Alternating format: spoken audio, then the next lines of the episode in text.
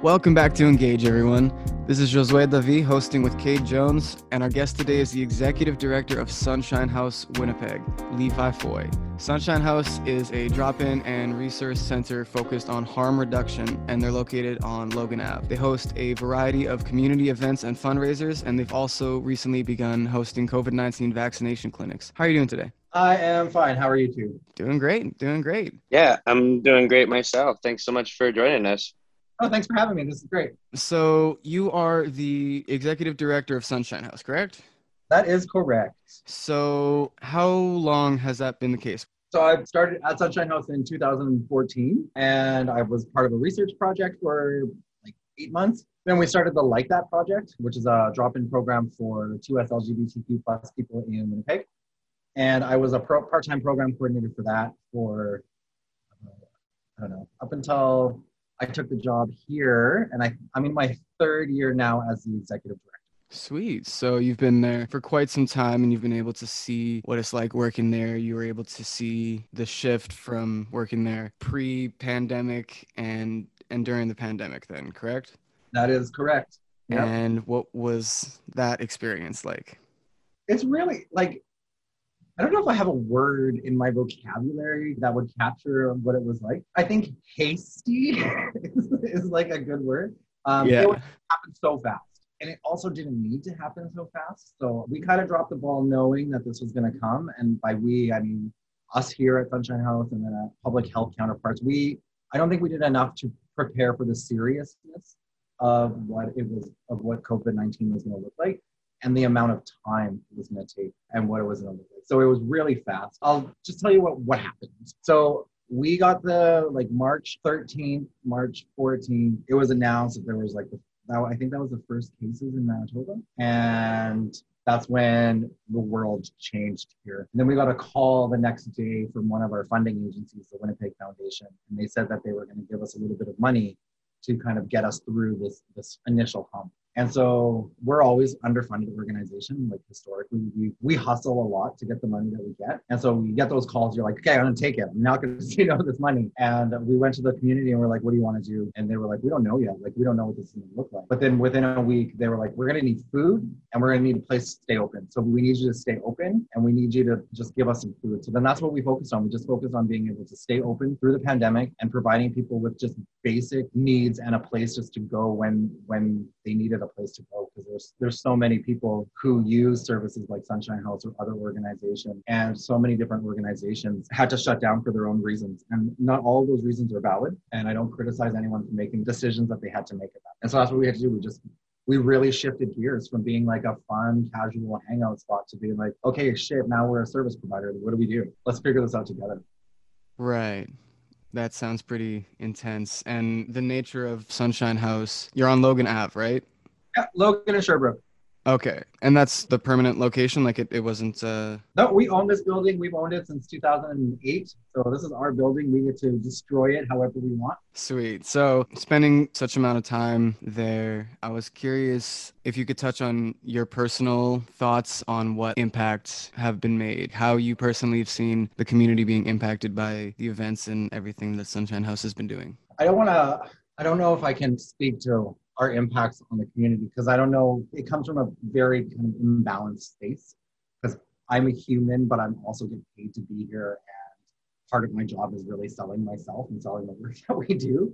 Uh, so I can't, in good faith, say that our impact has been really great. That's up to the community for us. Right. What I will say though, however, is that we just in basic numbers and in basic relationships that we have with people at the start of the pandemic, we were really we were only open three days a week.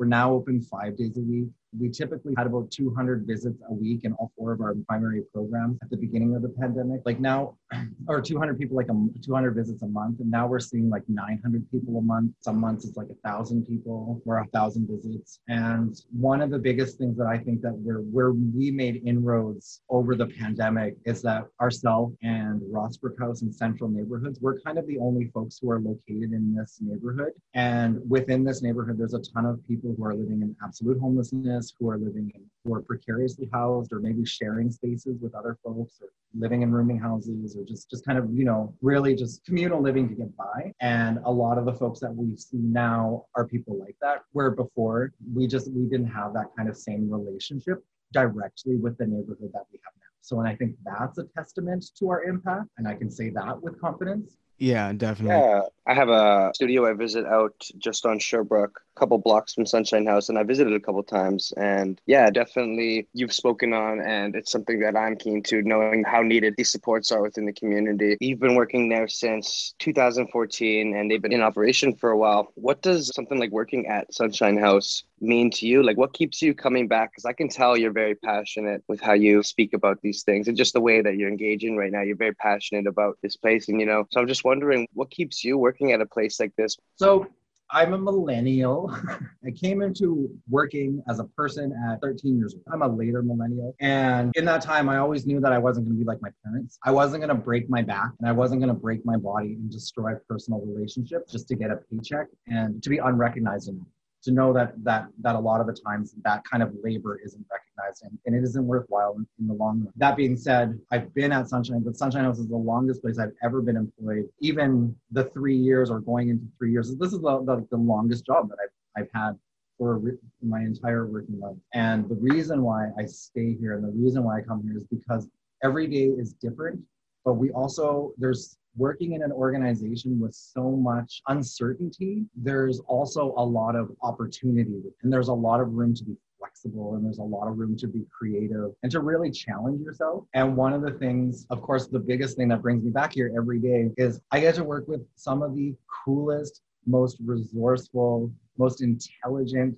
people on a daily basis. And it's just so, and it's really, really incredible. I mean, not only the community members that come here and visit the space and share their gifts with us on a daily basis and tell us how to do our jobs better and just come up with the best ideas for programs. Like that community is awesome, but also my staff, like the staff that I work with and the people who volunteer here, the people who want to become involved with Sunshine House are just like the most incredible people that I wasn't born into. so like my family's awesome, but these people are also really awesome. So that's what keeps me, and that's what also keeps me passionate that's such a great answer. The people that are involved in that space, I know for sure, will just totally share that perspective. Looking back, and it doesn't have to necessarily be one, but are there any particular days or moments that stand out with your history there as very significant or impactful to yourself? Yeah, there's there's lots. That's the other thing because prior to the pandemic, what we do at Sunshine House is weird shit. That is our bread and butter. Like being weird and being just just just doing dumb things together is, is like really what makes things so fun here. But there's been a lot of days where you walk away and you're like, you come back to it and you're like, wow, that was really, really powerful. And a lot of the times that comes through things that we think as being mundane. So when we first started the Like That program, we started that program because in the research project, we realized that there was a lot of people, a lot of 2S LGBTQ people in the city who were not really feeling comfortable in other spaces. Winnipeg has the Rainbow Resource Center, and they've always been kind of the go to queer space in the city. And then there's been like clinics and there's bars and stuff, but there wasn't really a lot of opportunity for people in this neighborhood or people who were, they didn't really feel comfortable. So we brought a lot of folks together at that table and we just decided, like, hey, let's, this is what we encountered, and we're going to try to, we're going to make this little program and we're going to do it. And so we invited lots of folks like QPOC Winnipeg and Rainbow Resource Center, and then there was some folks who were in the homelessness sector and some folks who were in education and social workers and, and of course community members. And they're like, yeah, go for it. So then a few months later, we're um, we're at this, we're just sitting around and we're planning like a, a um, just some dumb activity. And there's everyone who was kind of coming that night was already there. And i was like well let's why don't we just we were going to paint styrofoam heads and we and we were going to paint the styrofoam heads as drag queens or however we wanted to paint them. And we ran out of styrofoam heads. So we're like why don't we just go to go to value village right now and go buy some? And so like we had like a little bit of money and all of us queer people we just hopped in a van and we hopped in a station wagon and we drove to value village and we were we just ransacked that place for an hour and came back to Sunshine House. And it was just like super fun. And but it was also just like a thing that you do with your friends or with your family or with your peers. Like you get to just do those types of things. And when we came back, one of the older participants, he was visibly emotional. And he said, I never ever dreamed in my whole life that I would get an opportunity to do that. And I was like, go shopping. he was like, no, no, don't be obtuse. To go and just turn a place, make a place so queer just for a moment and just be at home in that space. I never thought in my life. And you know, that really, that one always took me because that's a thing I take for advantage, advantage of all the time. I'm a pretty young person. I'm very tall. I'm white passing, but I also have always had a support network. So doing a thing like going shopping or riding the bus or going to a clinic or whatever, I know that there's inherent risks to do that because of my queerness but I also know that I always have a support network to fall back on if something were to happen to me. And things have happened to me. I've been assaulted, I've been mugged, I've been called names, I've been harassed, that kind of stuff. But I knowing I always had a support network and then being able to turn that around and be somebody else's support network in just something like shopping was just like, okay, wow, we're doing some pretty cool shit here and this is really neat. So that was like the first time, that was like the moment, the real moment I fell in love with what we were doing here. That's so awesome. That's an amazing story. Moving forward, as the city seems to open up a bit, are you looking to start anything specific that you haven't yet been able to due to the restrictions? Yeah, we're like really, really excited to have people back in our space and doing fun things again. Like, you know, being able to sit down and eat with your peers and then just sit around and like sing karaoke or paint together or do puzzles together and to share spaces and to be intimate with one another in, in that kind of non-platonic love loving way is really really important and for the last like i guess we're going on 18 months now we haven't been able to do that and even if we did have brief moments like last summer where we could just like the virus was pretty low in our population. There were several days where we were at one, at less than 10 cases. And so like we could be a little bit more relaxed and just have fun together in those moments. But that's just something that we haven't been able to do. So really looking forward to fall and if vaccination uptake maintains current rates, like being able to get into a van and go medicine picking or being able to just go out to out on the land for a day or just like go shopping or come together and do like a weird activity in the house, like sing karaoke. Like all of those things we're all missing. Like the community misses it, the staff misses it, every like we all miss it.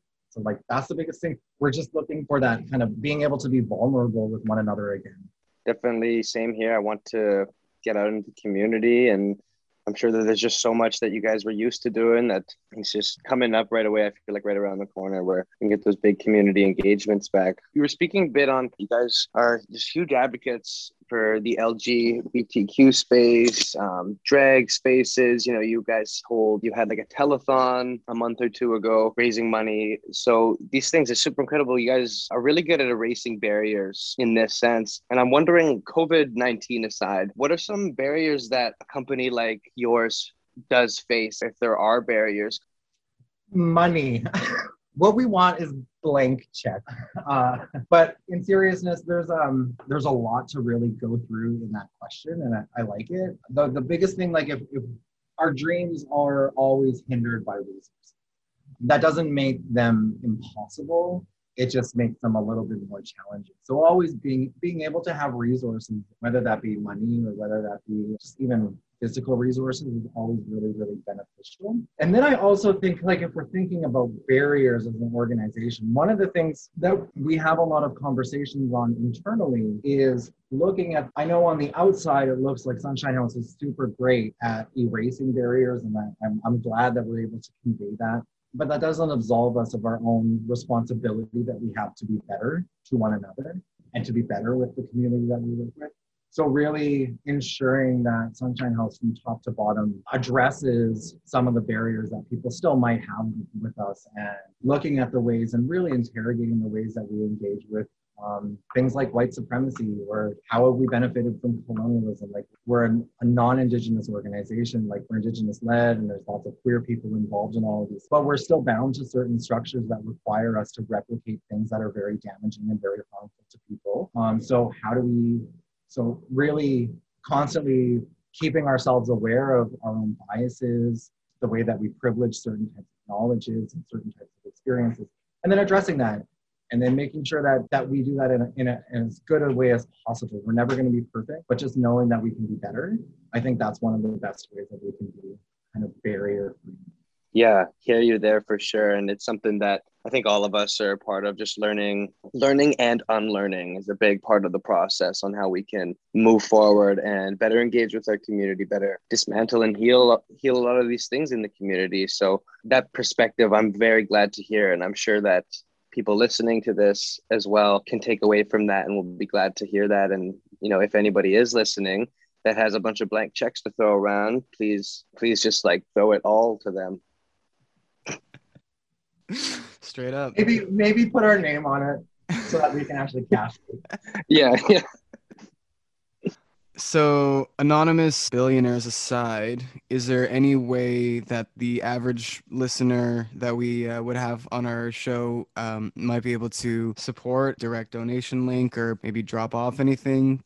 Yeah, for sure. Like we we still we obviously always accept private donations, donations from community members. That's a really big reason why we're like community support from people who have who just throw us like five dollars a month or whatever that might be um, is one of the ways that we're able to be what we're able to be because it gives us freedom and it, getting $10,000 from the community is so much better than getting $15,000 from the government because with community money, our responsibility is to the community and ensuring that we're meeting that people's needs that way.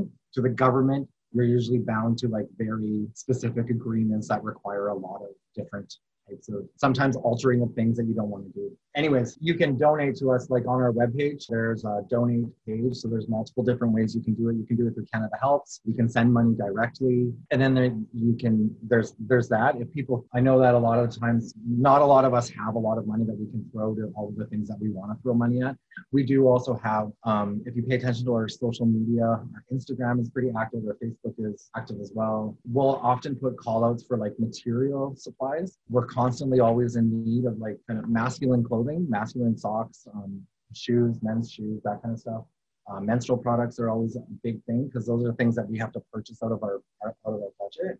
And then, of course, like right now, even if it's not Sunshine House, if it's another organization in the neighborhood or wherever you live, getting people water, getting people uh, new socks and new clothes is just like a huge, huge thing that you can do for people because with with no not a lot of city spaces open and with um, because of capitalism and the way businesses are structured, not a lot of people have the can go they'll go many many blocks without having the opportunity to have a sip of water.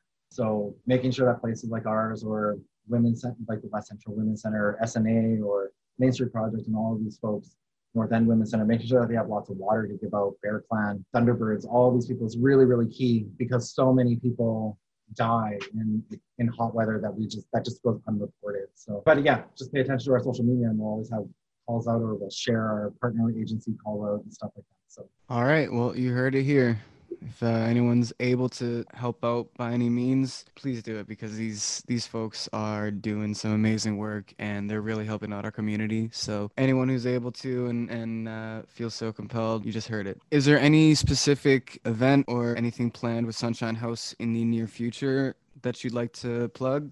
I wish I was that organized. No, I know that now that things are opening up, we're starting to get some requests come through for. We do have kind of a fleet of drag queens who um, who have come through our like that program have, and have been like essential to maintaining that program's operation through their fundraising efforts. And so a lot of the times people will get will get requests and we'll connect people to different types of events. So I know that there's different types of events coming up drag related. Next Tuesday, there's actually uh, somebody who's been involved with Sunshine House uh, for their entire lives. They're hosting a fundraiser at XQ's. It's the taco fundraiser, so you can purchase some tacos. There'll be some entertainment there. I think it's three for eleven and one for four ninety nine. So that's at XQ's. You can find all the information on our Instagram page. And then like coming up in the future, we'll probably have another virtual bingo or virtual drag bingo or something like that. And we had our first pop-up clinic yesterday and it was a lot of fun and super great. We'll probably have another one in August to get people second doses. So there'll be that. But no real, real major events coming up. Just lots of little things happening here and there that are kind of ease us back into being social creatures again. Very nice. Very awesome. We're excited to see. I know that everybody in the community is excited to see. I'm excited to get back out there and just really get into the full swing. I know that some of these things just created a little bit of uh, extra work on our shoulders. So ready to get back into it. And yeah, it's been it's been really exciting having you here and hearing these perspectives. I think that that's been really valuable to hear. So thank you so much. Yeah, no worries. I'm glad I could. I'm like so exhausted, my brain doesn't work at all. So I'm I'm really glad that you were able to find something useful in this conversation. Yeah, right. No, this was great. Genuinely, this has been awesome. This, yeah, I didn't get that from you at all. So this has been super great. So just one thing we do like to do on this show, being that it will air on UMFM once and then it'll be archived on the internet. Would you like to pick the song that will follow it when it does air on the radio? Why don't you play Cade's latest song? Sweet, let's do it. Which wait, well, which one? Because uh, my brain doesn't work, and I'm not super up to date on things, so I don't really know. Like the, the latest, the latest, latest one, the last one you released. well, it was a, it was an EP. It was an EP. We'll put the we'll pull out. Uh... hey, so I'm gonna I'm gonna be honest with you. The only time I ever listen to the radio is I, when I'm driving the van and it's CBC. So whatever CBC would have played, I think it was when Leonard was hosting up to up to speed. Okay, sweet. okay, so sweet. that one was good. I liked it. Uh, and then anytime I'm listening oh. to anything, it's like really old Spanish music or podcast. dope, dope. Sweet. We'll, we'll Thank you so much. All right. Thanks so much for joining us. This has been Engage. I'm Josue David here hosting with Cade Jones. And we just had the pleasure of speaking with Levi Foy of Sunshine House Winnipeg. Thank you so much for your time today. No worries. Uh, I'm glad. Like this was fun. Way easier than a lot of other interviews that I, I hope you had, I hope you enjoyed it. definitely did. I'm glad to hear that.